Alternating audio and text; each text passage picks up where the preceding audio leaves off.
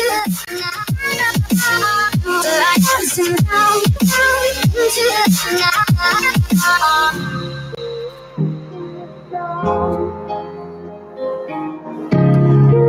right, all right. And welcome. Oh, that was an abrupt ending. Welcome to the Wicked Awesome Podcast. First time I've done one in a couple weeks, or if not more. And tonight is going to be a movie podcast, movie review podcast of two movies that were from my childhood and liked them at the time, really liked them at the time, and rewatched them to see if they do indeed stand the test of time. Joining me is my friend and classmate from the Mount View class of 1989. Something. Aw, come on. Uh, Sandy, welcome, Sandy. Thank you hey, Matt. joining. How are you? I'm doing well. So, you got to your motel room okay, huh? I did. That's good. I did. Yeah. So what? Almost what's- back to Portland. Are you going back to Portland tomorrow? Yes, I'm going to finish the drive tomorrow. I've made it as far as Idaho. You're in Idaho, I see. So, how many more? Uh, how many more hours do you have? Six and a half, I think. Six and a half. Yeah. Wow. Yeah. Yeah. And you're used to this type of thing, right? Uh, Uh, yeah, since the pandemic, I've driven back and forth. Uh, this is my second round trip to Kansas. Oh, okay. I see. I see. Yeah. So typically, you take a couple days to get back and forth. It's uh, Yeah, it's it's a 27 hour, 28 hour drive, so I break it up. I see. Yeah, which is smart. Good, good. Well, I'm so happy that uh, you agreed to do this, and I'm looking forward to it. Welcome, Father Brian, Lady Rebecca. Good to see you in here. It's been a while. Uh, yeah, so I was thinking we could start with the Lost Boys, if that's okay with you. That works. Yeah, I'll just tell a little bit of background of uh, my history with this movie, and then I'll let you uh, go to town with uh, whatever Sure. notes uh, you have. But I have a, um, I tend to remember almost everything, but I, I'm having a hard time remembering the first time I saw this movie. I know I, I never saw it in the theater, but I do know it came out on VHS tape. I almost like the first time I saw this was with our friend Dallas because he seemed to have uh, a lot of movies back Mhm. in the day, and I watched a lot of movies with him. So I think it was him, but I can't remember. Do you remember the first time you saw this movie? I also saw it on videotape with uh, my then boyfriend Jim Lowry. Oh yeah, I remember that guy. yeah, I long time ago. Yeah, that was a long time ago. Yeah, yeah. I wonder where he is now. Do you know where he is? I have no idea. Yeah, yeah. I've lost. I, I don't think I. I think I saw him like once or twice after high school, and yeah, so it's probably been thirty years. It's Oh interesting. time Yeah. flies. Time flies. Uh, it does fly, but I do remember really liking the movie. Um, Jason Patric, I wasn't familiar with back then. Of course, it, it had a really good soundtrack. I, I thought at the time, I, and I was into music, and we'll talk about that a little bit later. And I thought the main actress was kind of cute, and I wasn't. I was at an age at 17, 16, 17 years old where I was really scared of horror movies and I didn't watch many. And this was one of the few that I could watch and still uh, uh, sleep at night. So that's what I kind of remember about uh, The Lost Boys. Yeah, Yeah. Yeah. it was at the time. It was one of my favorites that I had seen.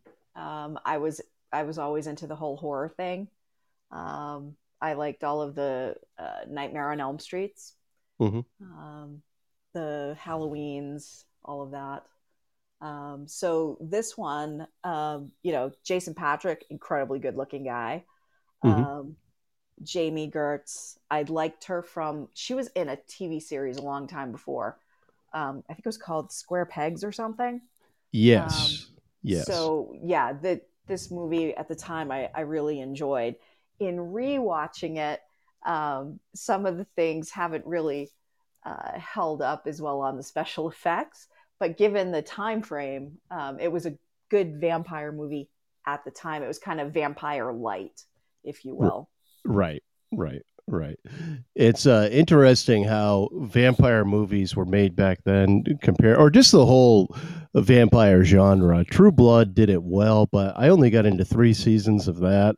Really liked it, and then they introduced the werewolves, and that's where they lost me. I'm like, nope, I'm done.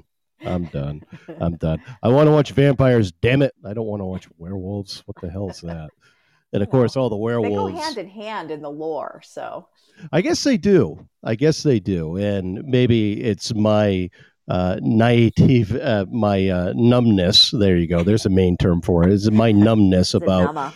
well, I'm a numma. Yeah, maybe I'm just kind of numb when it comes to uh, vampire uh, lore, if you will. So if they go hand in hand, I didn't know that when I watched it. But then it's just like, oh, how can we add more hot guys to uh, True Blood? So, oh, we'll make a bunch of werewolves and we'll make sure they're human form. They're really hot. so yeah. You know it's good eye candy.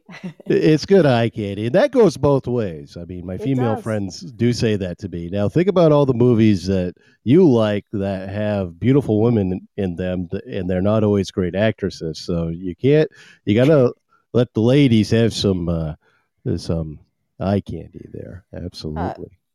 Uh, father yeah. brian absolutely. Alcide all day. Who's alcide he was one. He was the the main werewolf. Um, oh, he's okay. married to uh, Sofia Vergara now. Ooh, yeah, she's, yeah, she's pretty yeah. hot too. Yeah, she is, and the, he's hot. So there you go. Hot people should attract each other. There you go. Good, and they're going to have hot kids and all that, you know. And I'm sure their pets are good looking too. So there you go. yeah. So going back uh, and watching this movie, I had forgotten all about uh, what's he who's he being in this movie? Uh, Jami Gertz, right? Is that her name? Gertz. Yeah, Jami Gertz. Yeah, yep. yeah. And it's interesting. She was in this, and she was in Less Than Zero, which mm-hmm. wasn't a great movie. Really good soundtrack, but wasn't a great movie. But I had forgotten that she was in that. I just remember her from like uh, being a guest star on Seinfeld. She was on a oh yes the uh, can you spare a square? Yeah can you spare a square episode. Exactly. Very good. Very good. And she was also on a show that i watched that was maybe ran a season or two on cbs that was called uh, still standing uh, where mm-hmm. th- that was back when uh, the king you know it was the time of the king of queens where they paired up an attractive woman with this sloppy bald chubby husband. Uh, oh, so yes it was one of those those kind of uh, uh, shows. But anyway, so I remember her from that. Uh, an attractive woman. Um, come to find out, her, she married a entrepreneur, and they own the Atlanta Hawks basketball team together. So that's what she's been so, doing. So she's doing well. Yeah, she's doing very well, and uh, good for her. And when the vampires, when the boys who are vampires first start appearing, I I had forgotten that uh, one of the Bill and Ted guys was uh, one of the vampires, and the, he the I Bill and Ted to. guy that's not Ke- Keanu Reeves, uh, Alex Winter. Yes. Yeah. Yep. Yeah, I had forgotten that. And my notes on it basically, I I expected it to start out that I was just going to notice all kinds of mullets, like '80s hairstyles, mullets. Now they do have mullets. Uh, all the vampires appear to have uh, mullets, but it took me a while to notice that they had mullets. The first, the first real true '80s kind of stylish thing that I noticed was Jami Gertz's hairstyle. She had a total '80s girl hairstyle like oh yes, that. the big hair. The big hair, yeah, and and she pulled it off well. And I, but when I first saw it this uh, this time around, I, I kind of chuckled a little bit, you know, because I in the day I thought that was really hot. And uh, we all did. yeah, yeah, yeah, yeah. I mean, all those senior pictures with the big hair, you know, they kept Aqua Net in business for uh, those years, definitely. so, Absolutely. Yeah, yeah. I also um, noticed some of the fashions. Um, uh, what uh, Corey Haim's wardrobe in particular was Oh, yeah. very very 80s centric fashion. Um, Yep. the He- prints, the dusters, you know, he he really had the wardrobe. Yep. Yep. And this was the first movie that the two Coreys uh, actually appeared uh, together. This was the first two Coreys movie. You know, they did a bunch of like, what did they do? They did License to Drive. I don't know what else they did together, but they did quite a few things together. Mm-hmm. Yeah. Did. And I thought that I had to look back on this. I thought Corey Feldman was also in the Goonies. You remember that movie? He was in the Goonies. Um, he played, uh, gosh, what was his name? Mouth. It's Oh, he did- Goonies is my one of my husband's favorite movies. So, So Corey Fel- Corey Feldman was in it. Corey Feldman was in Goonies. No kidding. Okay, because that came out in nineteen, and this is where I got. Uh, this is where I had to go fact check some things because I read one fact that said that this 1987 Lost Boys movie was the first movie that the, the Coreys appeared together, but I thought they were in the Goonies together, which was 1985, like you said. And Um, uh, Was Corey Haim in the Goonies though? okay, maybe that's who I'm thinking. Okay, Corey Feldman was okay because now I'm Corey looking Feldman at the. Feldman was the blonde. Corey was not. Okay, that's what it was. Okay. Yeah. Um, Okay. I got that backwards. Yeah. Yeah. Now I'm looking at it. Okay. So Corey Haim wasn't in that movie and Corey Feldman was. Gotcha. Gotcha. Yeah. Actually, that would be that would be an interesting one to go uh, watch again. Yes. I, I don't remember much about that other than that kid they called Chunk and that sloth gosh. monster looking guy. yeah, I've sadly watched that movie a lot. A lot, a lot. a lot, a lot. Like, Yeah. is it a is it a guilty pleasure movie, or do you just get no, trapped? it's anytime it's on, or my husband will sit there and watch it with commercials instead of streaming it or anything, and that's what we will watch. So, uh, Right. yes, Yeah. I've watched it a lot. Father Brian just said about Alex Winters played Bill. Yeah, I always get those two confused. I never can remember who played Bill and who played Ted. Uh, but uh, so so uh, Alex Winters was Bill and Keanu was Ted. Okay, okay. Cool. Yeah, yeah. Um, also in this movie are future boyfriends of Julia Roberts. We didn't know that at the time. Uh, That's Kiefer true. Sutherland was first, and then Jason Patric was second. Yeah. Yes, because uh, Kiefer Sutherland co-starred with her in that medical drama, Oh, that was uh, called. horror movie. Yeah, there's a trivia one for you. That was called. Was it Flatliners? Flatliners. Yes, that's it. Oh, Father Brian got in there. Yep. Yes. Father Brian is on this. Yeah, Father Brian's on this shit. Yeah, yeah.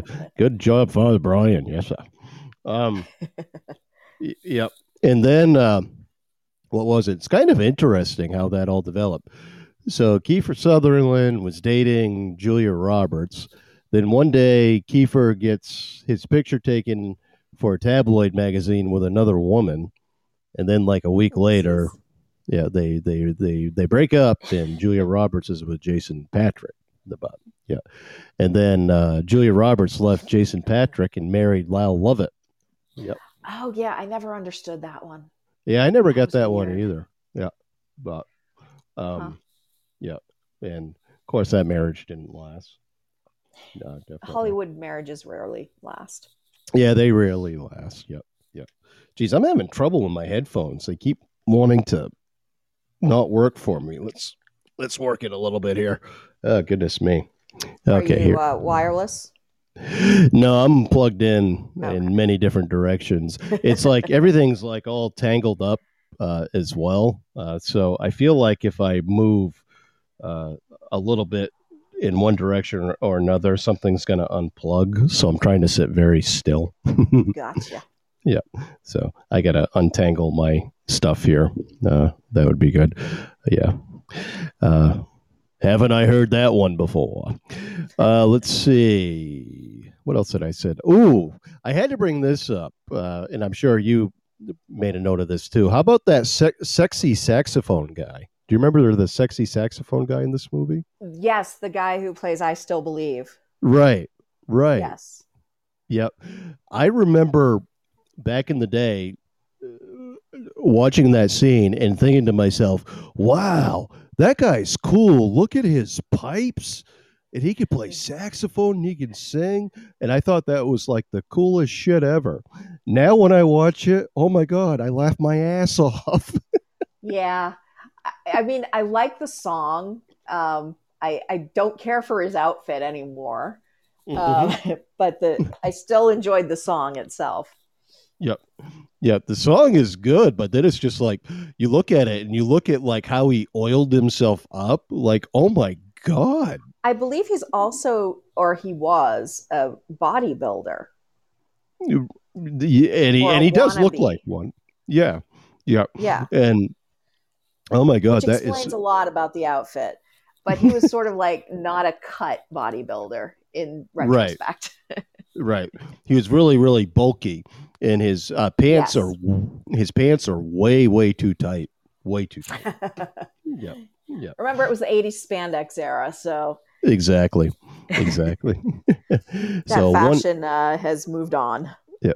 So Father Brian says, "One hit wonder indeed." Now we got to remember uh, who that guy actually was, or who that band was that sang that song. I still believe. Uh, let me find out. Yeah.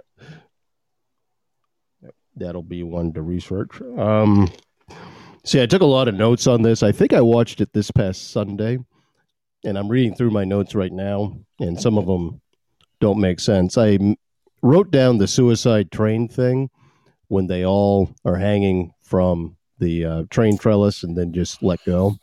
Yeah, that that was a, a very the special effects were seriously lacking. yeah. retrospect, it was a bit forced. That's a good word for it. It did seem a bit forced. Yeah, yeah, yeah. Uh, the motorcycle chase um, was also done with just shifting camera perspectives, mm-hmm. um, which you know they they kept in tight and close, but um, there's if it was uh, compared to a modern day, uh, very very poorly done. Mm-hmm. The special effects with the food when they're down in the the sunken hotel and Kiefer Sutherland is playing the mind games mm-hmm. um, with the rice being maggots. Right. Um, you know, it it works for the time, and they did the best they could, um, but it, it does come off a little dated. I read some facts about this movie, and in that scene with the maggots, they had a hard time getting the maggots to actually move. uh, so it took a while to shoot that scene. They had to do a lot of poking around the maggots. Yeah, yeah. Uh, so one of those interesting kind of fun facts about this movie. Um, one thing I want to say about Kiefer Sutherland in this movie, he is amazing in this movie. Amazing. It's like the acting. Yeah he did a really good job. The problem is all of his speaking scenes span about a, a 20 minute continuous section in the movie in that hmm. hotel scene that you just that sunken hotel scene you just mentioned. And then after that you don't see much of him at all. It's like they so he does this wonderful job and they really i believe should have developed that character maybe a little bit more. Uh, that's just I opinion. would agree because in the in the lead in before that, all of his interactions, like with the video store owner, mm-hmm. um, there's no real speaking lines on his part, but his facial expressions.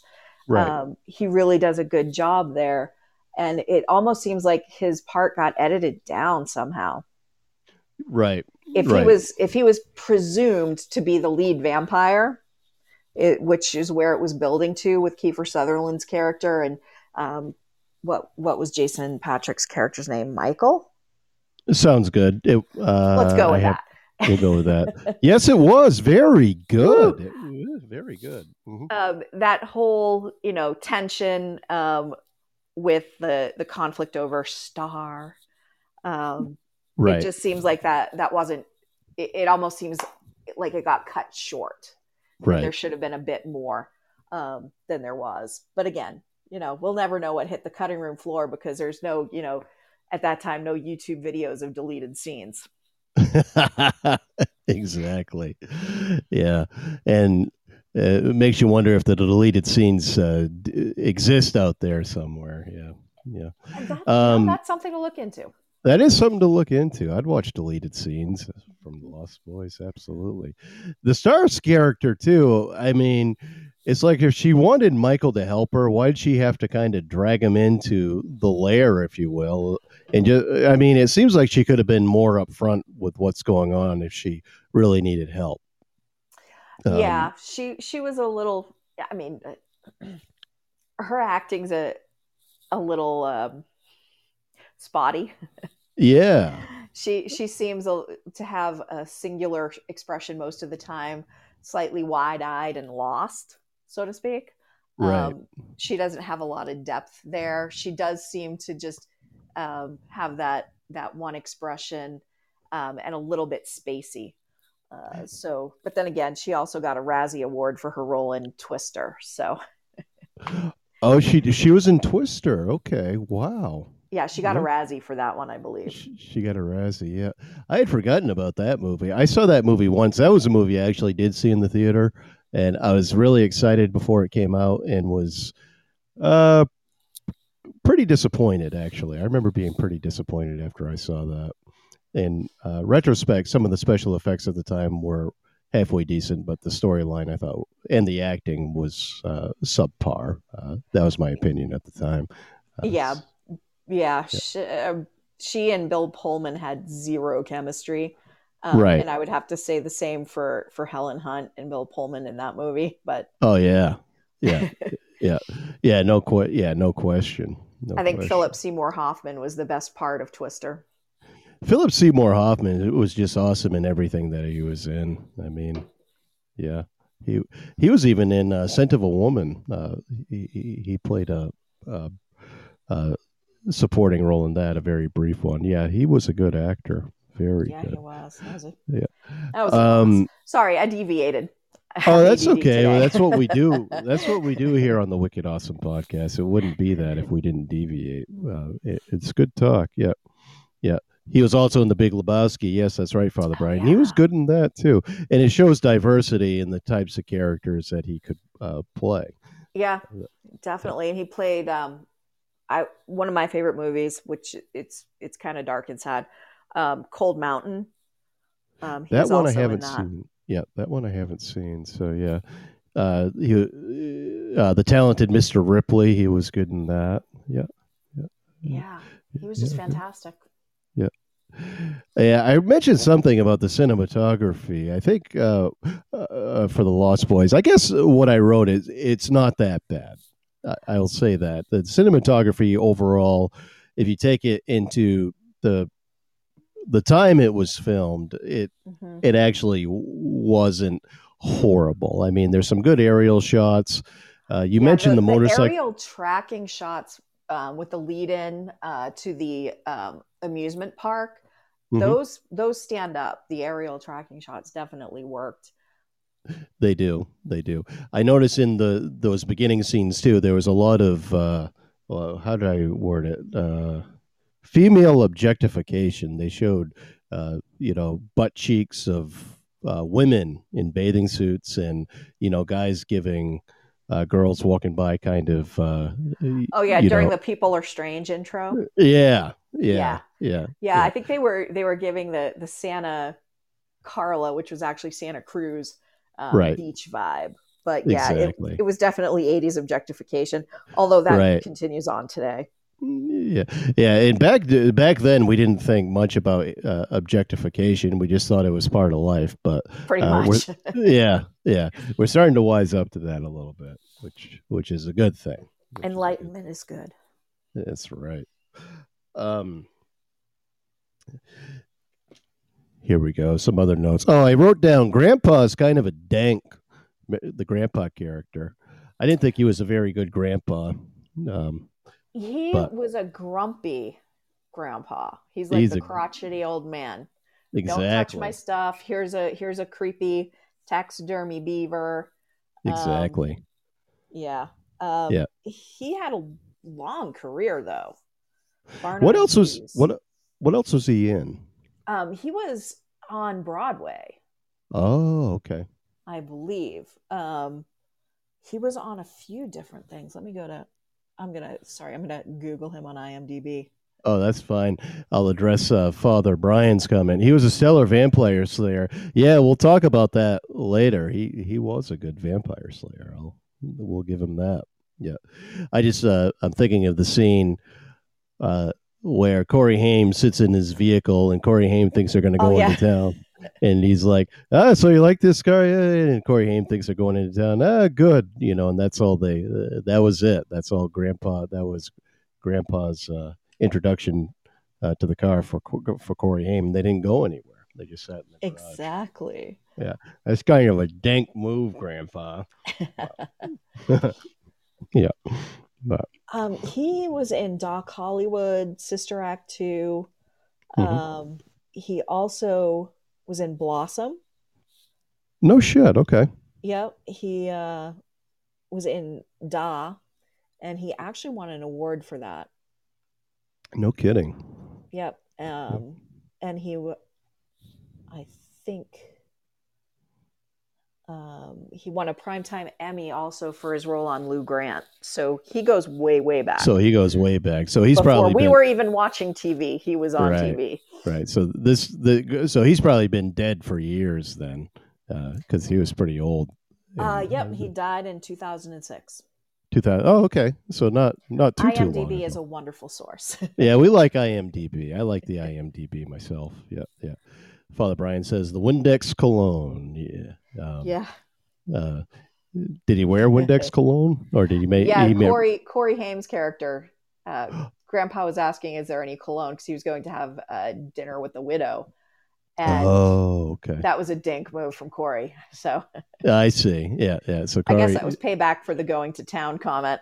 exactly, exactly. Yeah, yeah. And if Grandpa's a dank, uh, you know that uh, that could be a generational. It could be something that skips a generation. You know what I mean? Because yeah, the mom 'Cause- seemed 'cause okay. The mom, Diane Wiest, was, you know, I was surprised she was in this movie. I'm shocked she was in this movie I mean, because she had just been in Hannah and her sisters at that time. and won an Oscar. She won an Oscar for Hannah and her sisters, and this is the next movie she does. Exactly. Yeah. Um, but yeah, she's fantastic. Um, but the the whole um, grandpa being crotchety and grumpy, you know, they him playing dead when they show up. Mhm. Um, he was. It was. I think he brought a lot of um, quirkiness to the character. He did. He did. Yeah. Well, this movie is listed as a, a horror comedy, and before I watch it, I'm like, really? This would fall under the classification of horror slash comedy, um, and probably at the time it was just listed as a horror movie, but maybe now it seems kind of funny to us in parts, or I don't know. I Maybe mean, it was I could see that. I mean, there was. I mean, I guess not in the straight like David trying to to kill Michael part, um, but it was somewhat funny with the interaction and the, some of the dry one-liners from the grandpa. That it, the one thing he's never been able to stomach about Santa Carla is all the damn vampires Right. um, there's some dark comic moments um, but yeah it, i would view sorry freddy movies as more of a horror comedy they were I would scary. say so, especially but- the, the sequels, especially. Yep. freddy Mhm. definitely had a sense of humor Right. Right. Right. He did. Um, Father Brian just mentioned the Frog Brothers, and yeah, the Oh, Frog yeah. Brothers are kind of funny. Yeah, so I could see that. yeah they, they were funny kind of clueless and then their stoned out parents just sitting there. Right. Um, I did write down the Frog Brothers as uh, th- this is the '80s. This is an '80s movie. The Frog the Frog Brothers aren't being they're not being bully, bullied nearly enough in this movie. The Frog Brothers were the types back in the '80s that would have been bullied mercifully, and they're not bullied in this movie. Uh, yeah, I it's almost that- like they're bullying Corey or what was Exactly. his name? Sam. Yeah. Yeah. Exactly. Hey, rounding third. Hey, hey, hey. Welcome in. Yeah, but I yeah, that's one thing. I, it kind of surprised me. I mean, those are the types of kids that uh, were bullied, uh, you know, uncontrollably back in the Mhm. day, and they weren't in this movie. And they did provide some comic relief. And actually, Corey Feldman is a halfway back then was actually a halfway decent actor. I'll give him that. I mean, you always know it's Corey Feldman, but he, you could always, you could tell that he put the work into it. You know, absolutely. yeah. Um, Even though this role is more of a, you know, it's kind of apropos. They're working in a comic book store, right. um, because they're the Frog Brothers are kind of almost caricatures. They're not like real fleshed out characters. I see They're just like these, you know, vampire slayers. Father Brian types in, all the bullies were eaten by vampires. I like that, and I can buy into that actually. Yeah. Yeah that's that's actually true because some of those like um thugs um, Sure.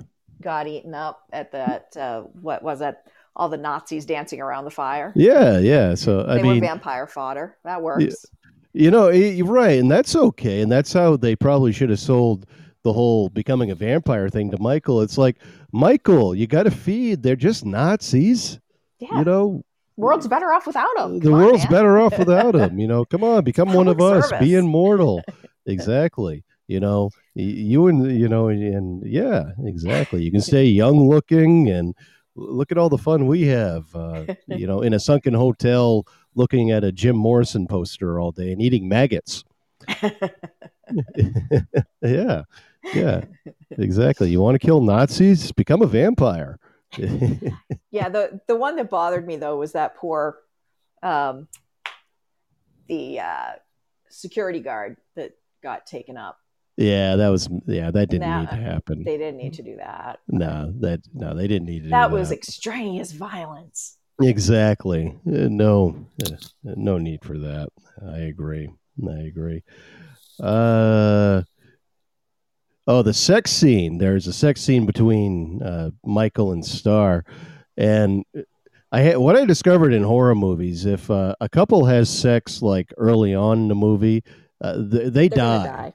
Yeah, They die. Yeah, yeah. If they do drugs and drink early on in the movie, they're gonna die.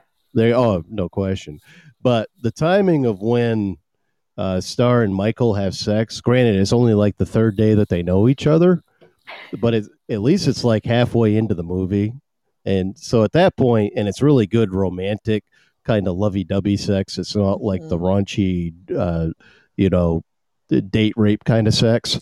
Uh, uh, you know they're going to live, so that's kind of one Right. of those rules of horror movies. oh, Father Brian's right. The couple in the car.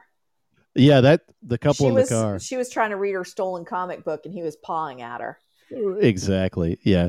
Yeah. But and that's on that a, one, I think she should have gotten a hallway pass. yeah, yeah, yeah. So they're thieves. They they broke the law, and then he's trying. Yeah, yeah. That, there's a perfect example right there. I did make a note of that scene because that that scene kind of made me laugh just because of their reaction. Uh, a lot of those '80s horror movies had the same reactions out of people that, that are so unbelievable looking at now, like ah! Yeah, the scream queens. exactly. Ah! It's like it's not even real. It's like, oh my god, how many takes did it did you have to do to get that shot?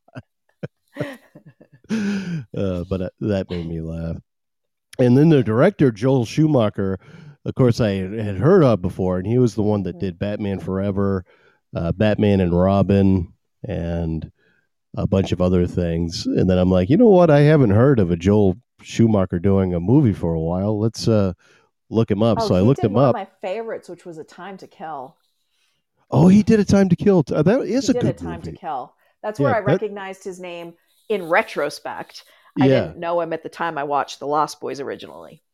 Yeah, yeah, yeah. Um, that's right. A Time to Kill is one of those underappreciated Matthew McConaughey, Samuel L. Jackson movies. That was a good movie.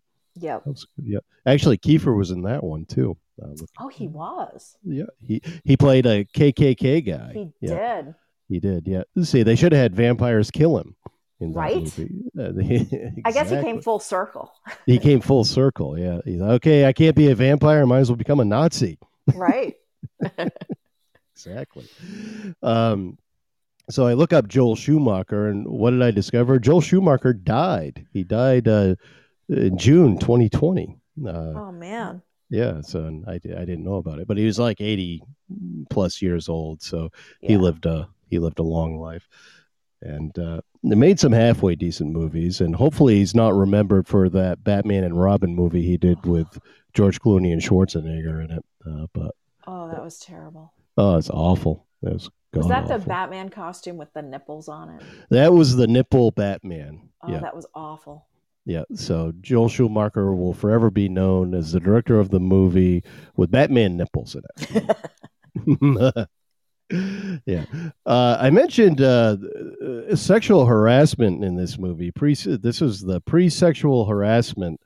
Uh, this was like the pre-Clarence Thomas days. So the mother gets a job at a video store, and the owner of the video store asked her out the first day on the job.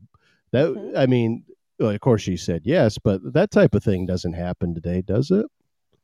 Oh gosh, not where I work. Yeah, I mean, Um, no way, definitely man. No Yeah. way. Yeah, Um, that's like a red flag right there. Yep. And also, also, uh, well, we'll get to the next part later. Uh, but um, I think Diane Wiest just had a string of bad luck. She had to lose her husband. She had to leave. Then she ended up dating that this guy. So, That's true. And she didn't come out of the divorce very well. So. and she didn't come out. Yeah. Then they had to go live with Grandpa. Grandpa Grouchy. Grandpa Grouch. Yeah, it was a yeah, yeah, grandpa, yeah, grandpa Dink grandpa. And uh then uh also her vamp her her, her uh, son becomes a half vampire. It's like Jesus, this poor lady. Um okay, so let's go I guess we can flash forward or I think I've talked all, all I want to talk about as far as uh the the sex scene, cinematography. Oh, we'll go to the soundtrack. The soundtrack for this movie is actually really good. it is. Um, it has, yeah, Echo and the Bunnymen men uh, singing, doing the remake of uh, "People Are Strange," that "INXS" song uh, that I still believe. Uh, that's a good song, and there are some others too. I don't have the list in front of me, but I remember back watching it in the day that the soundtrack. wa- I thought the soundtrack was really good, and I still believe it is. I believe the soundtrack actually does hold up. I can find myself listening to this in the car. Good, kind of. Absolutely. um, on my drive, I was listening to Echo and the Bunnymen. Mm-hmm. Um, What was that song? The Killing Moon. That's one of my favorites. So wasn't Yeah, necessarily like- in the movie, but but they're a relevant um, band, and they had a lot of. Uh, I think there was some INXS in this movie as well. The, yeah, I'm looking Yeah. at the soundtrack. Uh, a really good INXS song. I think it's, and I can't remember the name of the title. And come to find out, Joel Schumacher. This was like pre. This is when INXS was known, but uh, they really hit superstardom with the Kick album and Devil Inside, Need You Tonight, Mhm. that type of thing. Joel Schumacher also directed the INXS video of uh, Devil Ah. Inside, Got it. which was Yes. tho- so Good Times was INXS and Jimmy Barnes. Yes, yes. Yeah, really, really good song. Yeah, yeah. Yep. Father Brian says he still loves the soundtrack uh, as well. Yeah, yeah, it is a good soundtrack. Um, uh, let's go to the vampire killing scenes. Uh, this is where it's like, oh my god! It's like probably at the time did at the time did we we bought into those special effects at the time, didn't we? at the time, you know, You don't know what you don't know. exactly, exactly. Uh, hey, Jill, how you doing? Welcome to a long time no uh, see. Uh, yeah, doing a movie show here tonight. Yeah. Um, but I will say this: the first vampire that's killed in the bathroom in the bathtub of holy water, that was really that was a good killing scene because that affected the whole plumbing of the house. It did. It kind Yeah. of blew up. It did. Now, as the vampire's melting away, that's when the special effects look really, really cheesy. I mean, uh, I could probably do better special effects now with my I- iPhone 6 and paper mache. true story. yeah, yeah. I mean, it is how the Just put a technology. filter on that. exactly, exactly. Yeah. And then, so, but, and to me, that was the best vampire killing scene. And then the rest of them just happened too quickly.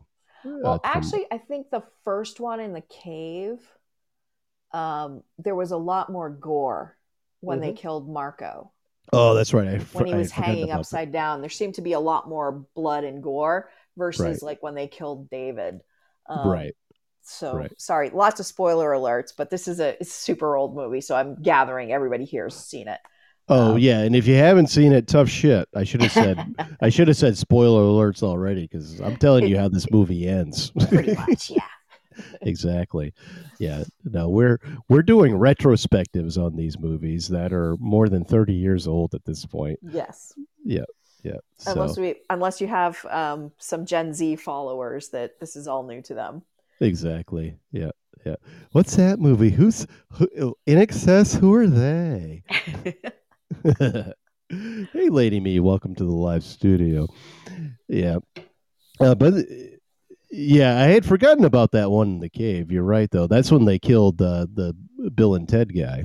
And, yes. yeah, yeah. that was that. That and that kill scene was actually uh, halfway decent. But then when they get into the house, it gets a little bit cheesy, and it seems to happen uh, too quickly. Come to find out, uh, when Kiefer Sutherland is impaled uh, in those antlers, Mhm. you never see him completely die. And the rumor goes was that the the sequel that was planned for this movie initially was going to have Kiefer Sutherland uh, being shown as still living, Still healing. living. Okay, that makes back. sense. Yeah, yeah. I thought they did some follow up movies in the 2000s, There were two. Hold on a second. I'm which I've never. I've never watched. Yeah, I never watched them either. Uh, they were pretty bad, from what I understand, as you can imagine. One happened pretty soon after, and it was like a straight to video type movie. Gotcha. Uh, I don't believe if any of the original casts were back, uh, it, they were just kind of unimportant characters. But then they put out a third one where the Frog Brothers return, and Oh, this is when Corey Feldman, I think, was trying to revamp his career in the early 2000s. And that was the third Lost Boy movie. Yeah, yeah, yeah. Uh, so that's what happened there. Good. You still there, Sandy? I am. I'm just reading the comments. Uh, Father Brian said there were three total, and they were terrible. Yeah, yeah, yeah, yeah. I heard they're really bad, and sometimes I just believe the reviews, and I save the trouble and time it would take to watch them. yeah, keep keep Yeah, the two hours so- you'll never get back. Exactly, exactly, and uh, what did I say? I said something about the stereo. Oh, one of the vampires was killed by the stereo, and I think I uh, I can't read my own handwriting. There was something magical Oh, there that was, yeah, there was uh, there was also a one liner. Um, and maybe that's what I was trying to there write was down. definitely a one liner about. I can't. I can't. I didn't take a note on it, I see but I think that that would qualify as like part of the the comedy. exactly, exactly, and it probably wasn't even yeah. So the one liner would be would be the comic relief after the vampire uh, was killed. Uh, yeah, and then the main vampire, which was the video store owner and mom's boyfriend. we figure out that he's the main guy, and if you kill him, all the other vampires become uh, mortal again, and so we discover that he's a vampire, and the makeup actually for him I thought was pretty good. I I thought okay, it is. You can see that it, it's uh, now the makeup would be better, but I thought the makeup was passable for him. But Mm-hmm. then as he's killed, he's killed. Uh, he just goes boom in the fireplace, which was really really cheesy how they did that. And again, I Yeah. just thought it was too quick. Um, I, I agree. Um, there was it, it almost seemed like the they did a lot on the killing of the like the fairly minor vampire with, Mhm. in the cave with all of the this the blood and the the explosion of blood and all of that. And then as it progressively went through, it got less and less um, impressive. It's like Yes. they ran out of budget. they ran out of budget, so let's. Okay, you got ten seconds. got to- really quick. Yeah. you got ten seconds to kill the main vampire here. So put in some fang teeth that you bought at Rite Aid, and you know, let's just yeah, And just use a little pyrotechnic. ex- yeah, exactly. Yeah, buy buy some sparklers and uh, maybe throw some gasoline on it in the fireplace, and let's see what happens. Ex- yeah, and then the movie ends, but I don't know. So I guess it comes down to the question, the overall question: Does the Lost Boys stand the test of time? And we've talked about it a little bit, but in general, is the Lost Boys still worth watching? Is it a good movie? And that goes to you, Sandy. and I'm a little torn. Um, it, it's dated for sure. Mhm. Um, I would probably pass on it. You'd probably pass on it, yeah. I Yeah. would listen to the soundtrack again. hmm hmm Uh, But but given some of the um, the cheesiness on the special effects and the the diminishing returns um, as it goes on, um, I I would probably I would probably say no. I don't think it holds up, um, Mhm. especially compared to you know the underworlds. Um, Sure. You know that have come out since, and part of it, I guess, the genre is a little different now um, with the more advanced uh, special effects, and it's it's a little darker and more mature. Um, Mhm. And this was kind of a teeny bopper movie, so Yeah. In retrospect, if I was a teeny bopper, I might watch it. Mhm.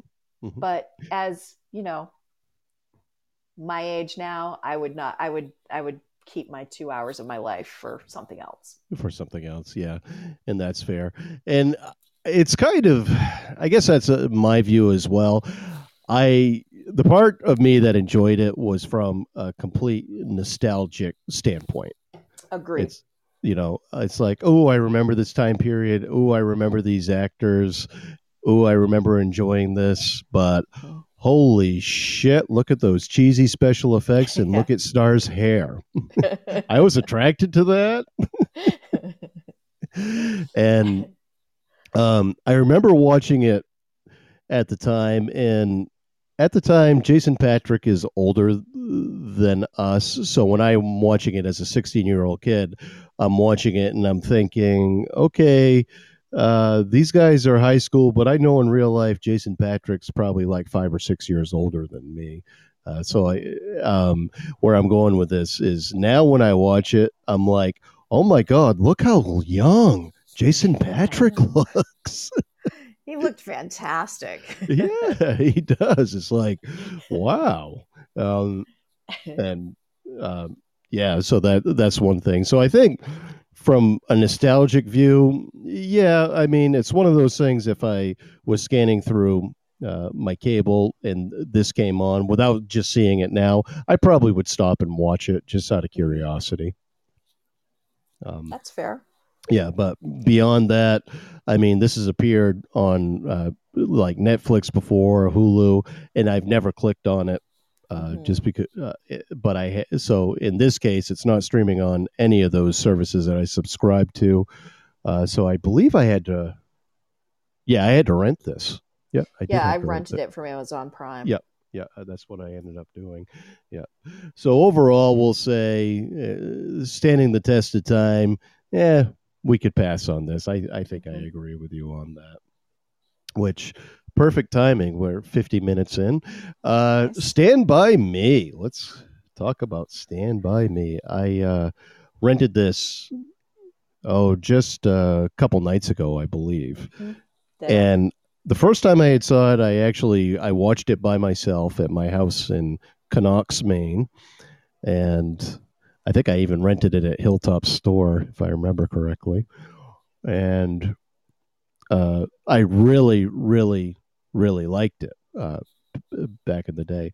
I have seen it since. The second time I saw it, I was actually uh, living on Monhegan Island at the time, which I was out there today on a day trip, actually.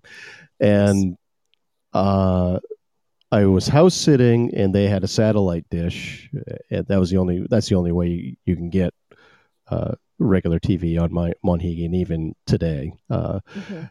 and it showed up on one of the movie channels and uh, i sat and watched it with uh, some of my friends one day and i really liked it then that would have been in the uh, 1996 i believe so that would have been the last time i saw stand by me which would have been 25 years ago Yeah, And- um, that's about the same. I saw this one also on video um, originally, and I, I'm a huge Stephen King fan, um, and I really enjoyed the movie. Except they changed it from being in Maine to being in Oregon.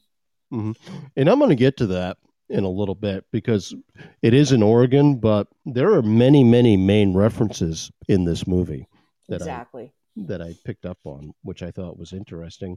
And it even looks like Maine to me. I mean, everything about this movie just screams like Maine to me, like a small mill town in Maine.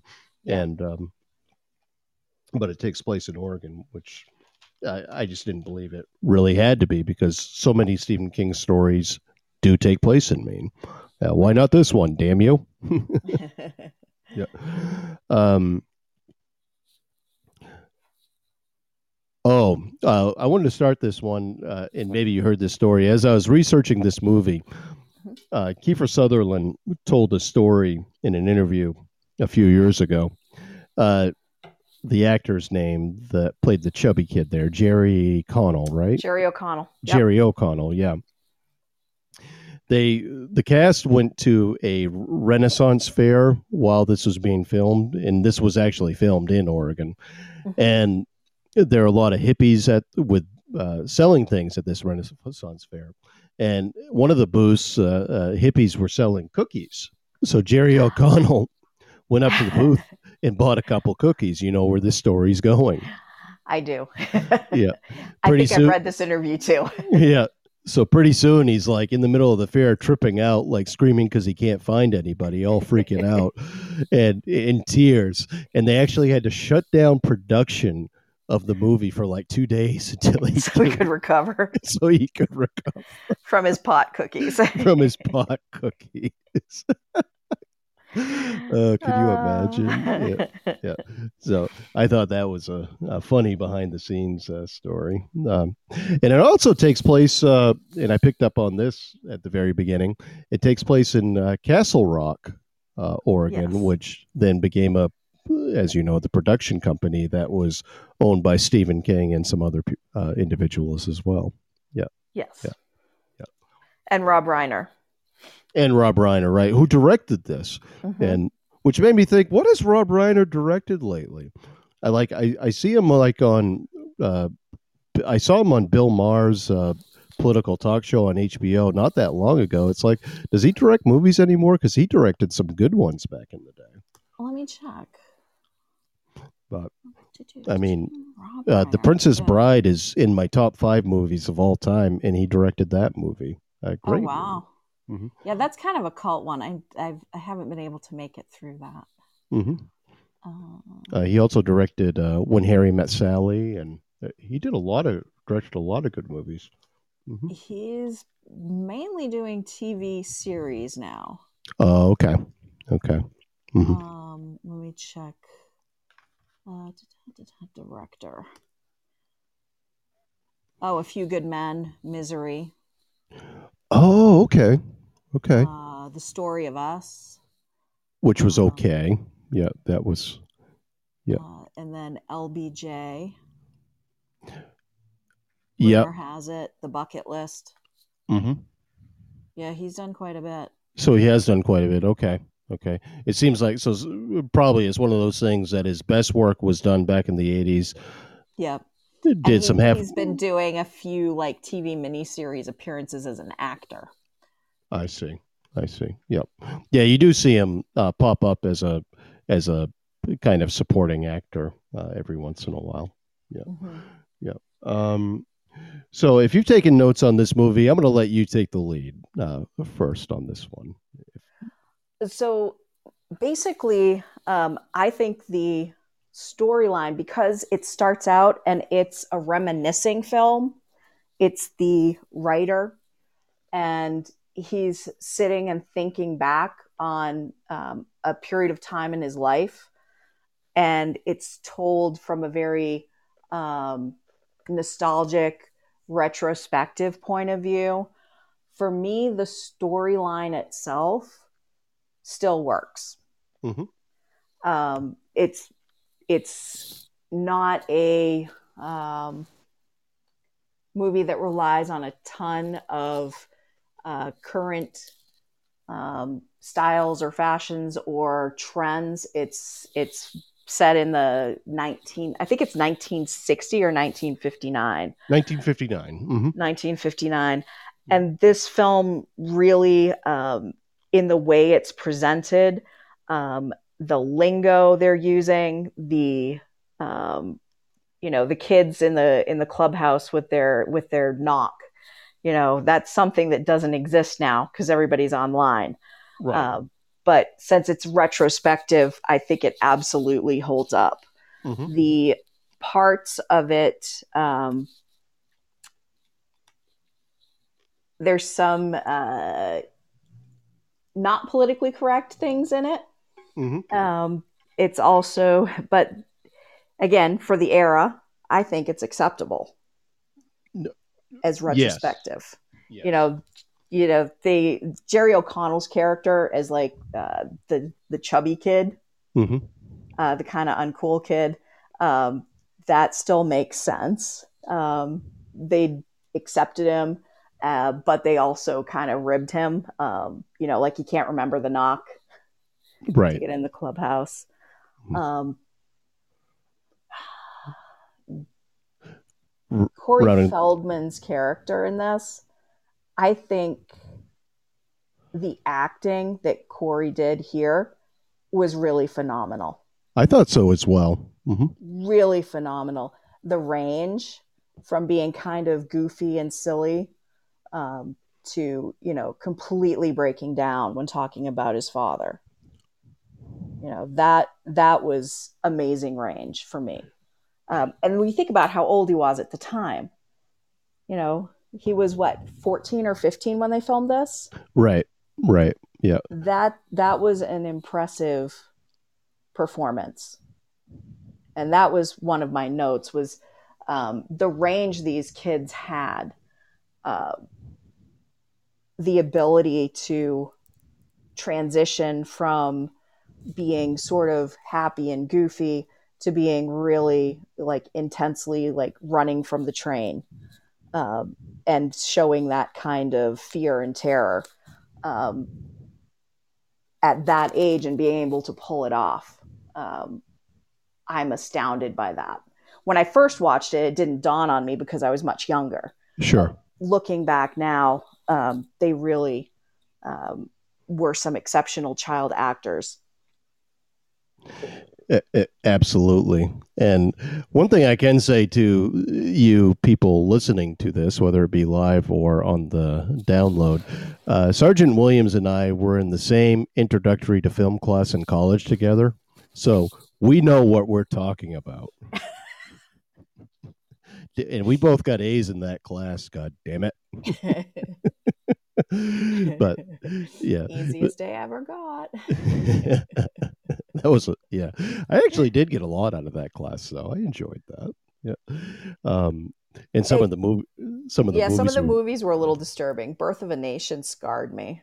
Yep, that was disturbing, and uh, that's the the only time I've ever seen Citizen Kane. I remember sleeping through Casablanca. I still don't see the appeal of that movie. Uh, Oh, that one I liked. you did like that one, yeah, I- Yeah, yeah. Star-crossed It could have been, lovers and all. yeah, it could have been one of those days that I just wasn't feeling it. Maybe I was hungover from the night before or something, and yeah so may i'll i'll go back to that one at some point yeah definitely yeah what i wrote um uh, agreeing with you visually everything represents uh, and just the attitudes of the kids uh the, so visually and just the acting it really does represent the time period extremely well it does. uh, and I did some thinking about this a little bit. This movie was put out in 1986. The setting was 1959, so you do the math on that. That's a 27 year difference. Mhm. So if we did that now, 27 years before, uh, oh god, this this is so. If you're going to make a movie that was based 27 years ago, where would that put us? That put us in 1994. Oof. Oh god, and it's just like I was an adult in 1994. Not, I mean, uh, 20. Oh god, I was 23. Jesus. Oh, the good old days. Oh Jesus, that's depressing. Twenty-seven years ago was twenty-three, and I remember quite vividly being twenty-three and a grown-up. Okay, oh well. Okay. Anyway, yeah. Uh, so I think probably nineteen making a movie based in nineteen fifty-nine is more interesting than making a movie that was based in nineteen ninety-four. Uh, yeah, there's been so many cultural shifts. Um, and then you're starting to have, uh, you know, my, my dad and his generation are starting to, to pass on. But when this was made, you had people who distinctly, this was fresh in their memories still. Right, right. Yeah, yeah. And if these boys were 12 in 1959, uh, it's really kind of uh, the same age my parents were. Uh, my parents would have been a little bit older than that in 1959. They would have been 14, but th- still the same generation. Mhm. Yeah. Um, Wil Wheaton, who played, w- I put down a negative note about Wil Wheaton. Wil Wheaton was the uh, young man that played the main character.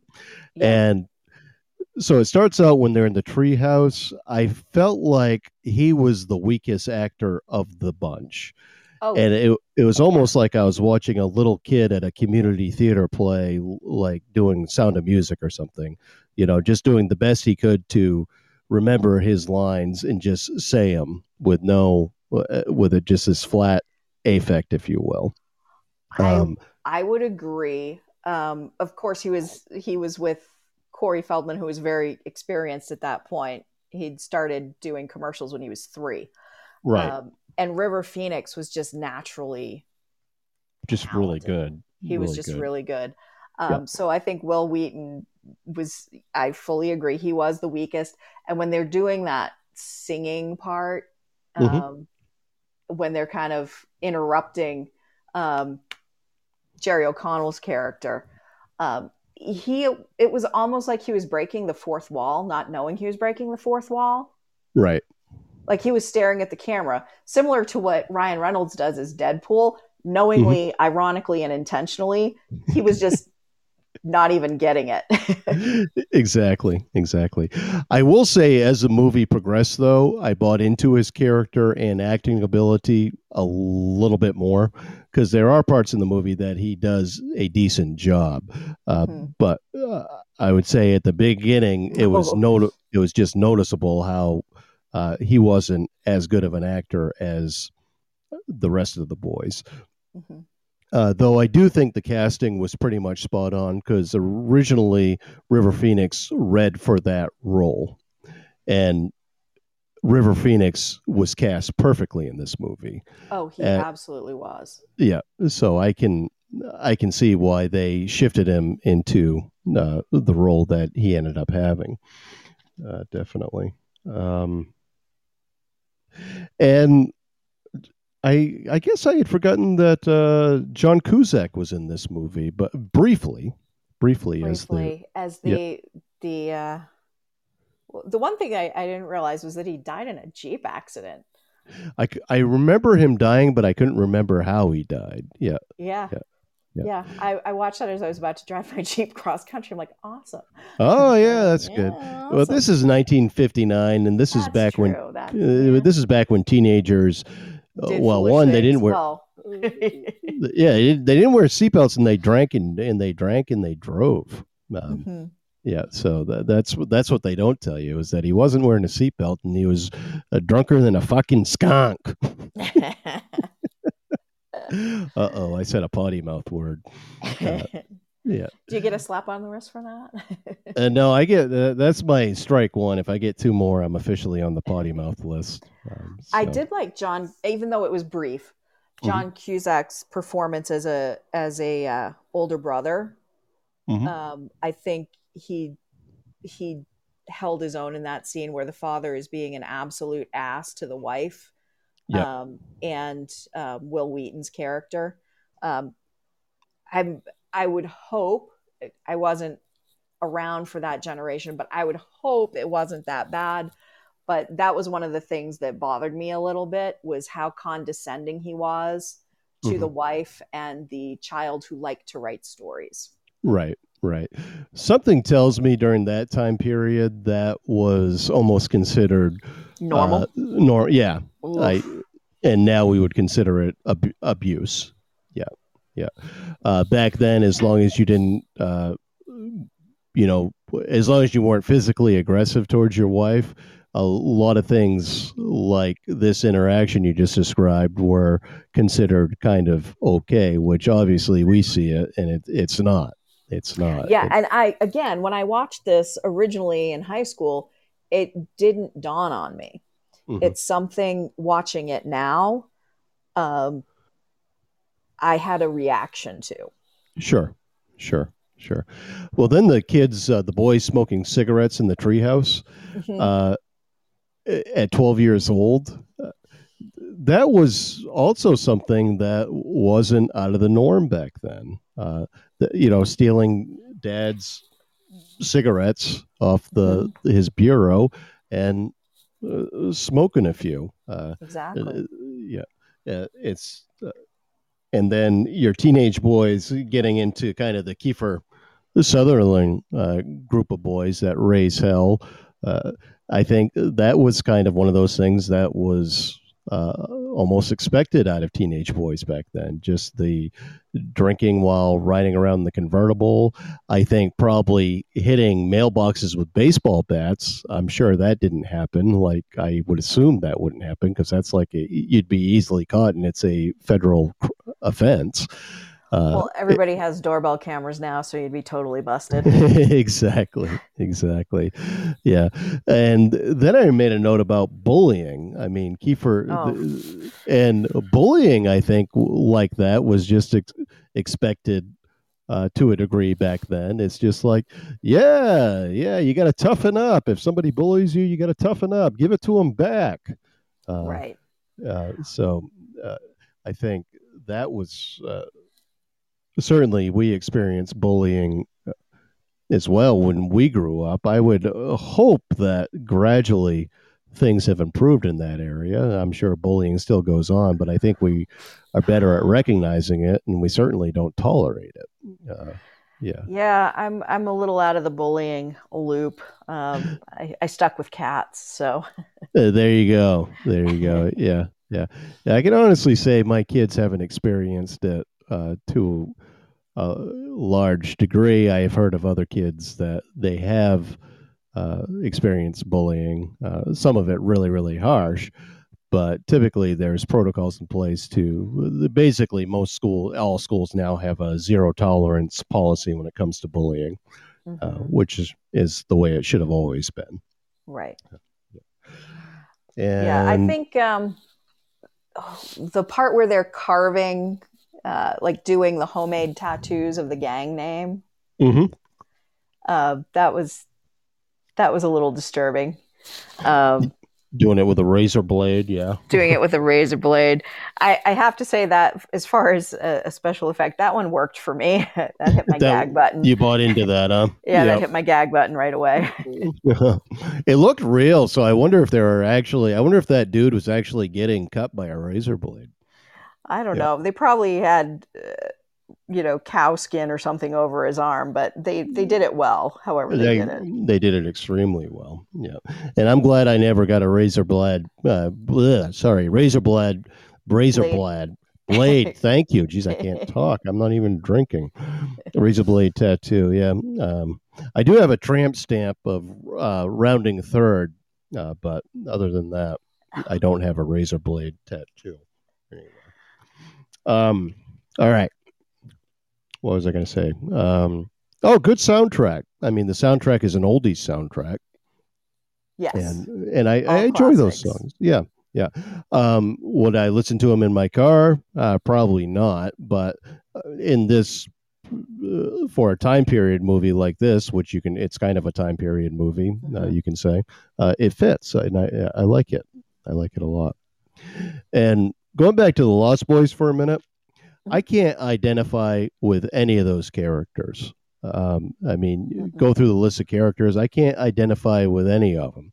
Granted, it's a you know, it's a fantasy type horror movie, you know, but uh, even one of the Frog Brothers, I wasn't that nerdy back in the day.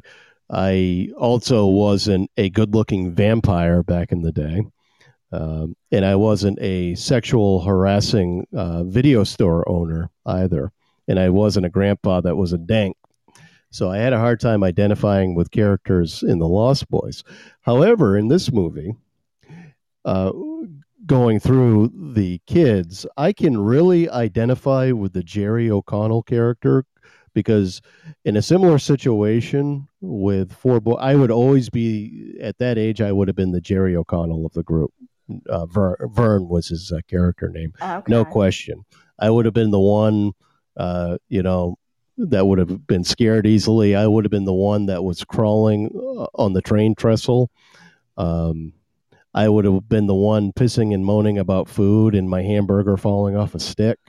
Uh, uh, that would have been me. I uh, and I I I admit that. I admit that. So it's always good to have uh, uh, watch movies where you can identify with one of the one of the characters. Yeah, definitely.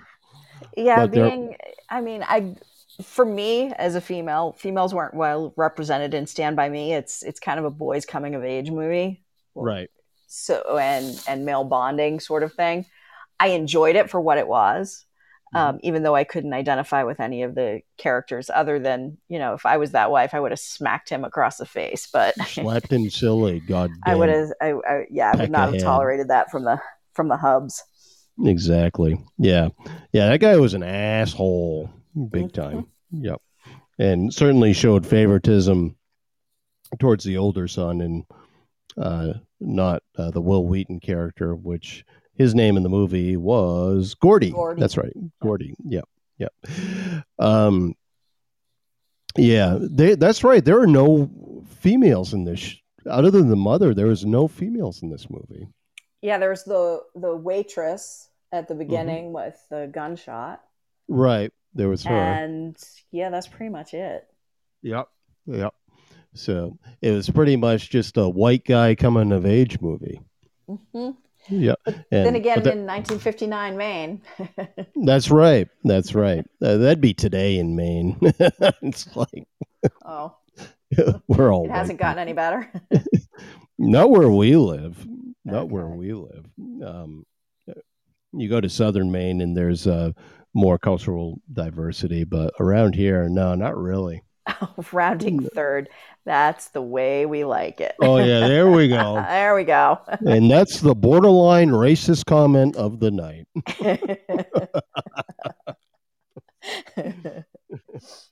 Um, that's funny. Yeah. And um, goochers. What are goochers? I wrote down goochers. What the hell are goochers were mentioned in this movie? You're Why did I right. write It- down goo- goochers? Goochers.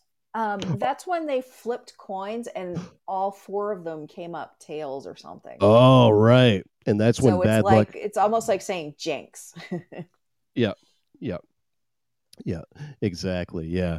So something bad was going to happen. And why were they flipping coins again for that? Right. to decide who was going to go to the store.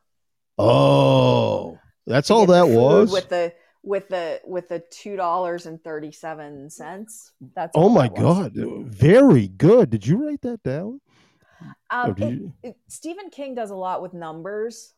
Mhm. Um, so I think it was room 237 in the Overlook Hotel. Right, right. Okay. So it's sort of one of his recurring themes, and a lot he does a lot with numerology and how things add up. I Um, see. Like That- 1408 is also a recurring number across all of his books. I see. I see. So you've read a lot of Stephen King then. Yeah. Oh yeah, I have a whole wall full of my collection. Excellent. Stephen King books. So this one, I've never read the. Uh, I I remember a book that I picked up uh, and read most of it, uh, but I believe this movie is based on his story, The Body. Mhm. It's And a if I- yes. And I, if I remember correctly, that story is in a book called Different Seasons. Yes. And in that book is also uh, the Shawshank Redemption story. Yes. uh, which I did read. And Shawshank Redemption, I love. I love that movie. It has a different, the story has a different ending than the movie does, but it's kind of like it's okay.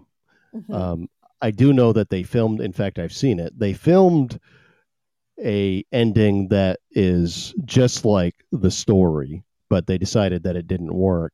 And the ending that we see is different uh, than uh, w- what the story actually is, but it works. It works for the movie. It works for the movie. It's more hopeful. Exactly. Exactly. Yeah.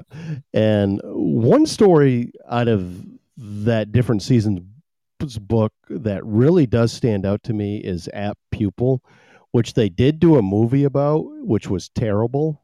Uh, with Ian McKellen, David Schwimmer had a, uh small part in that, and the boy I can't remember who the actor was that played uh, that role. But the story Apt Pupil, I really dark as hell, but really, really good, just really well written. And I always, and I remember the movie coming out maybe a year after I read the story and being really, really disappointed with it. So I, it, like a lot of Stephen King movies or a lot of movies based on Stephen King's writings, uh, that one's a that that one deserves a reboot.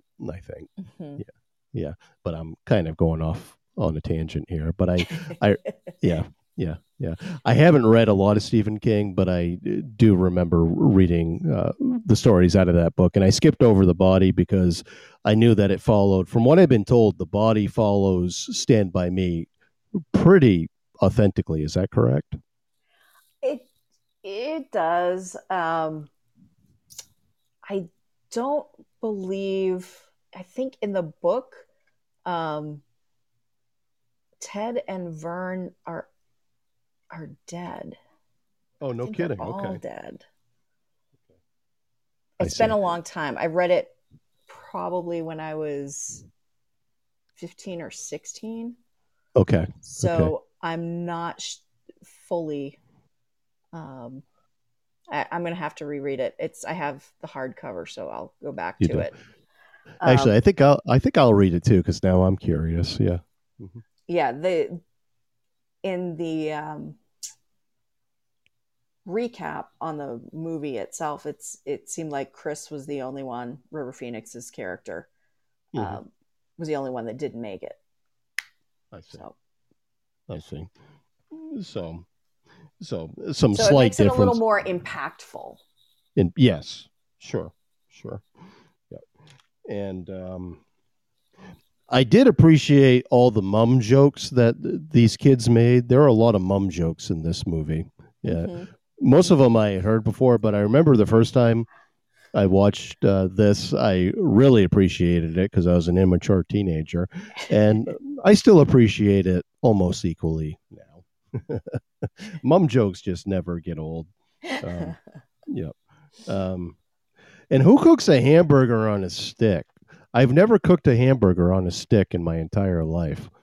Um, I would yeah. guess poor kids that don't have camping gear and weren't Boy Scouts because clearly they were not prepared to go camping. Exactly. Yeah. Round and third says a meatball, maybe. I don't think I've ever cooked a meatball on a stick either. Uh, not that way. I mean, it wouldn't. I mean, there's no. It's like okay, so he goes to the store. He needs food. He needs and he wants to cook something over the campfire. Why the hell doesn't he just buy hot dogs? You can't tell me a general store right. in Maine uh, or in Oregon, uh, any general store in a rural town is going to have hot dogs for goodness sake. Yeah, yeah. You'd think. Yeah, you would think, but uh, maybe they weren't as common. yeah, maybe they, who knows? Maybe or maybe the store is out of hot dogs that day. Yeah, yeah, yeah, yeah. Good. So then I go on. Oh, the Maine references in this movie. Oh yeah. Okay which so, were incongruous with it being set in Oregon. That's just it. And that's what puzzled me. Uh, they mention Route 7. Yep. And which is a major, uh, a well known route in Maine because it goes from about where I live uh, to Greenville. Mm-hmm. And goes through like towns like Dexter and a lot of old mill towns. The junkyard owner, when he's talking to the Corey Feldman character mentions his dad in Togus, yeah. which to- Togus is a military hospital in Maine. It was a VA it, hospital in Maine. Yeah. Right. Was, um, and he says up in Togus. So in, clearly mm-hmm. it, it matches with the references to the Royal River, which basically runs uh, through southern Maine and it uh, dumps out into the ocean in Yarmouth. Exactly, exactly. And that was another one I mentioned too was the Royal River. So you picked up on that as well. Yeah. Mm-hmm. And the last Maine reference that I had was uh, the story with a, when it, within a story, the Lardass story. Yes. Um, he's eating. They're eating blueberry pies. The pie eating contests are they're blueberry pies, which that would be natural for Maine, of course, because that's like our uh, most yeah. popular uh, fruit. yeah, yeah yeah. Royal River Grill is awesome. I don't know if I've ever been there. I lived in uh, I actually I worked in Yarmouth for a while, so I'm I'm familiar with the Royal River. In fact, I worked at a health food store called Royal River Natural Foods. Uh, so uh, there you go, which is still around. They moved from uh, Yarmouth to Freeport. Um, I mean, it also then, does fit with Oregon because I've there's a lot of fruit produced in um, uh, Western Oregon I and see. Washington State. So you've got, you know, it it it still kind of works. So it kind of works. But, okay. Okay. So that a blueberry yeah. pie eating contest seems like a, a, like a very Maine late summer thing to do on you know Labor Day weekend ish. Exactly. Exactly. Like at the Blue Hill Fair or something. Right? Yeah. Because yeah. Exactly. Yeah. And I actually, I really like the story within the story in this movie. Uh, as uh, I mean, it's coming from the perspective of a 12 year old boy, and you know, you expect it to be kind of, uh, you know, inappropriate, and which it is because they're making fun of a fat kid, and you and then the whole vomiting piece too. That's very 12 year old oldish. But yes. the whole story itself i thought really works well. Uh, uh, and it's it's hard to say why it works well but i somehow it just works. Yeah. I, I think it does particularly if you're from the the revenge point of view mm-hmm. um, of the the fat kid who's always made fun of. So right, I think right. that and it's, it's, it's and and it's sort of ironic because they kind of they kind of I know Vern isn't really he's a little chunky, but he's not like obese. But they they definitely rib him more than the others. So um, it's interesting that the story that Gordie has come up with um, is about from the point of view of revenge from the the you know the fat kid who's always made fun of. Right. Right. It's an underdog story. Yeah. yeah, and we all like a good underdog story. Uh, uh, yeah, yeah, absolutely. I, I, it's like if you ever heard, if you ever known of a person that doesn't like Rocky, you know, the first Rocky movie. I mean, it, Um, If- Party of One, right here. you don't like the first Rocky movie. I don't like any of the Rocky movies. I see. Oh man, Probably that's an like a- unpopular opinion. I like them all up. I like the first three, and then after that, I, I it just gets kind of stupid from there. Uh, so yeah, the first three I can still watch over and over again. But again, a lot of it is the nostalgia because I watched them so much as a kid. okay. Yeah. Rounding third says he still drinks raw eggs. he still drinks right. um, and the train running scene where uh, they almost get hit by a train. I actually, when I the first time I, I saw this, I actually you know felt the suspense. I remember feeling the suspense, like, oh come on, come on, make it, make it, outrun that train, little fat boy. Yeah. but this time I watched it and I actually thought it was funny. I actually laughed, and I have no idea why. I have no idea why. Uh, Well, don't when know- you look at the the shifting perspective shots, like they have the um, the stunt women Mhm. uh, running on the trestle with the train far behind, and Mm-hmm. then they go to the front shot that's sort of the close up on the kids with like the fake train behind them, right, and it's so close. It is so really close. hmm yeah, Mhm. so that that perspective was uh, was a little off. Yeah. Um, it- I did look that one up because there's one shot in the far away um, where Gordie's character looked a little more full figured, um, and I I went and I googled it, and they actually used female small female stunt women. Uh, to run on the trestle, the kids did not actually run on it because they were That- too young.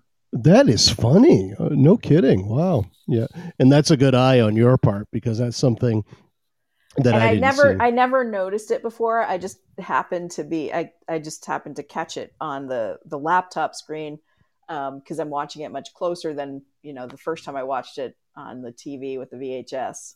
Mhm. Yeah, I see. I see. Yeah, I think what I was laughing at too was uh, Jerry O'Connell's just scared uh, expression. I don't know why I thought that was funny, um, but I mean, obviously he played a scared little kid running away from a train pretty well. But for some reason, I started to giggle, and I have no idea why. Well, there's a know. little bit of a dark backstory on that one. Um, they were having difficulty getting the shot that the kids weren't um, acting scared enough. Mm-hmm. So it ended up that um, Rob Reiner had to, he he got really angry and he was yelling at them. Oh Jesus! that that final take was after he had gotten up and screamed at them and told them they weren't doing their jobs, and it got pretty intense. And that's when they got the shot. oh wow! Oh But wow. that that all came out of me googling um, how they they they did the train scene. Gotcha. Gotcha. Yeah. Yeah. So a little bit of just uh, uh, child abuse worked in that Well, situation. you know, it was. It, it was the 80s. That kind of thing was allowed. yeah. I mean, I was belittled and yelled at by many uh, coaches growing up. Mhm. So that was the norm. Damn it. Mhm. Yeah. Um, so, I mean, and, and probably Jerry O'Connell uh, looks back on it now and uh, with fondness. I mean, he probably, I mean, that was actually Jerry O'Connell hasn't been in anything good since. Sorry, he just hasn't. Uh, Doesn't mean- he show up on Big Bang Theory every now and then? yeah, I think he does, but I mean, I remember the first Scream movie I liked, and the only other Scream movie I watched uh, in that series after that was Scream 2, and I thought it was kind of okay. He was in that movie as uh, Neve, the Neve Campbell's uh, boyfriend, Oh, okay. And he was so bad in that. I mean, like really, really bad. Um, and then uh, years later, he was in um, a movie that w- has been panned by critics, and it's terrible. I've seen it called Kangaroo Jack. I don't know if you've ever seen that. Uh, uh, my son Miles watches it all the time, ironically, because it's so bad. but and that's the last thing I and that was like 2001, and that's the last thing I remember seeing Jerry O'Connell uh, in. He ended up marrying a hot actress, uh, Rebecca.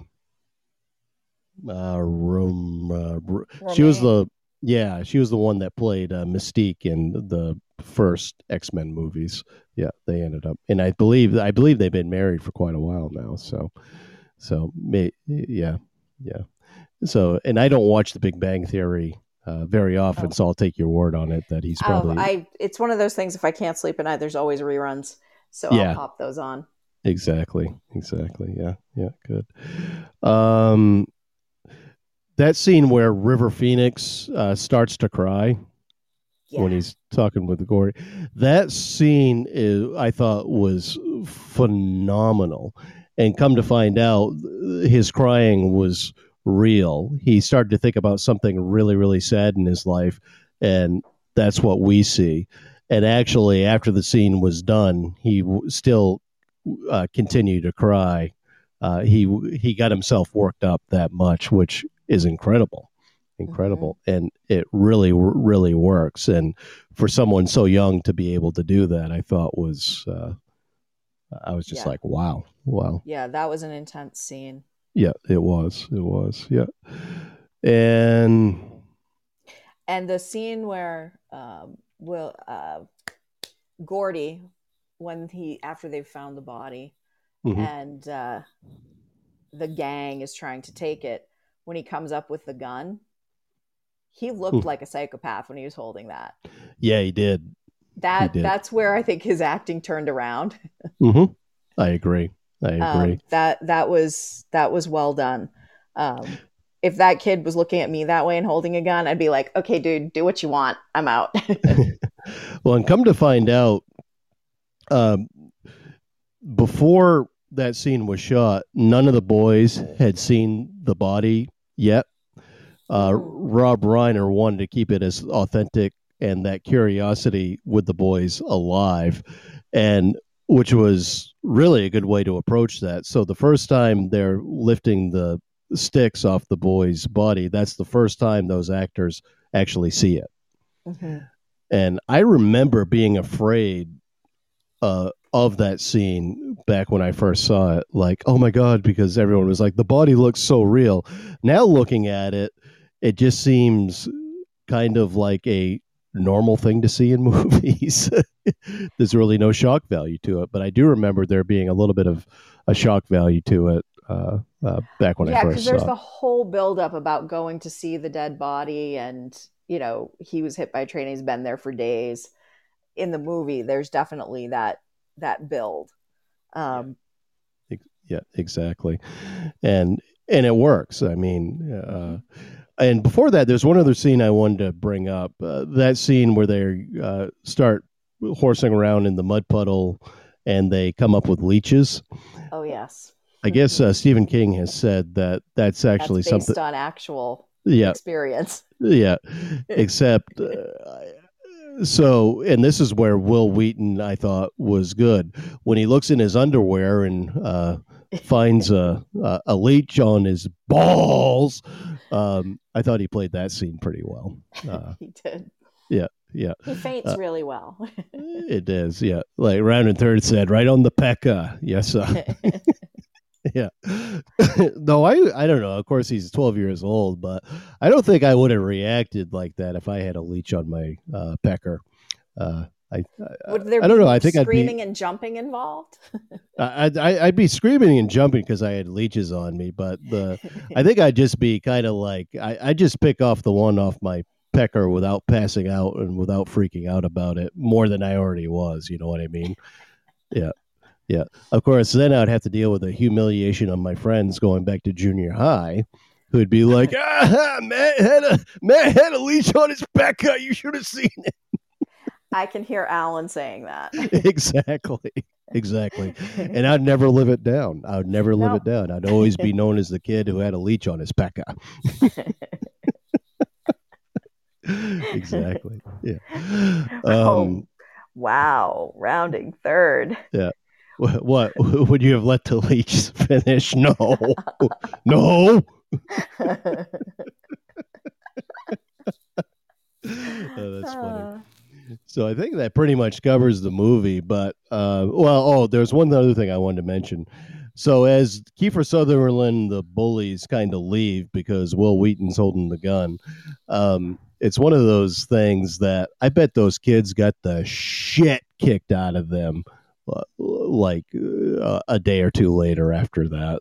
Uh, and it's never really talked about, but I mean, uh, Kiefer Sutherland was pissed, you know. Uh, so if when I'm recalling the novella correctly, they did in the short story. they did, yeah, yeah. I believe they took a beat down. yeah, yeah, which would explain it. And Yeah, and ri- Kiefer Sutherland plays a really his his uh his death stares are are pretty good in that movie. Yeah, it, and I'm glad you brought that up because these are two movies where Kiefer Sutherland actually shows that he can act. Yes. uh, he- was good in both movies. Uh, Mhm.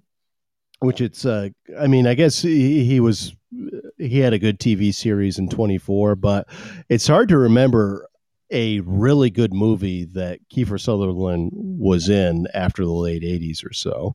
It's like, uh, uh, I, it's almost like I almost believe he could have just been a really good leading man in a lot of movies, but who knows what his attitude bec uh, became like after these movies were popular and all that. Maybe Yeah, and he, he had a few clunkers with like flatliners and stuff like that. yeah, so that didn't it- that didn't that- help his his markabit marketability right. Then he was also in Young, man. Right? He was also in Young Guns, and looking back on that that movie, Oh yeah, I forgot about those movies. yeah, actually, that might be a good one to watch for one of these episodes because I did like that at the time, but I bet that movie, if we watch it now, would like make fun of it. Uh, Of course. left, right, upside down, and sideways. Yeah, yeah, yeah.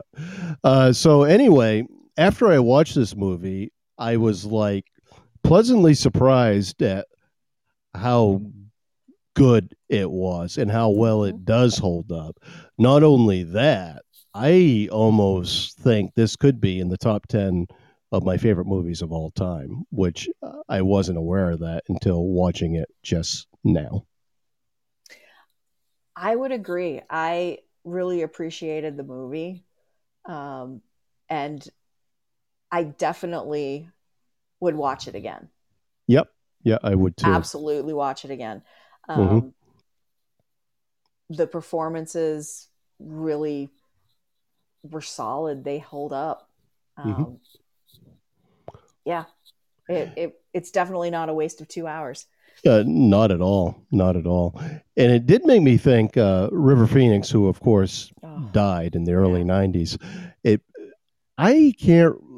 I kn- I've never seen my own Private Idaho. Uh, the, and the only other movie I remember seeing him in was the Indiana Jones and uh, the Last Crusade.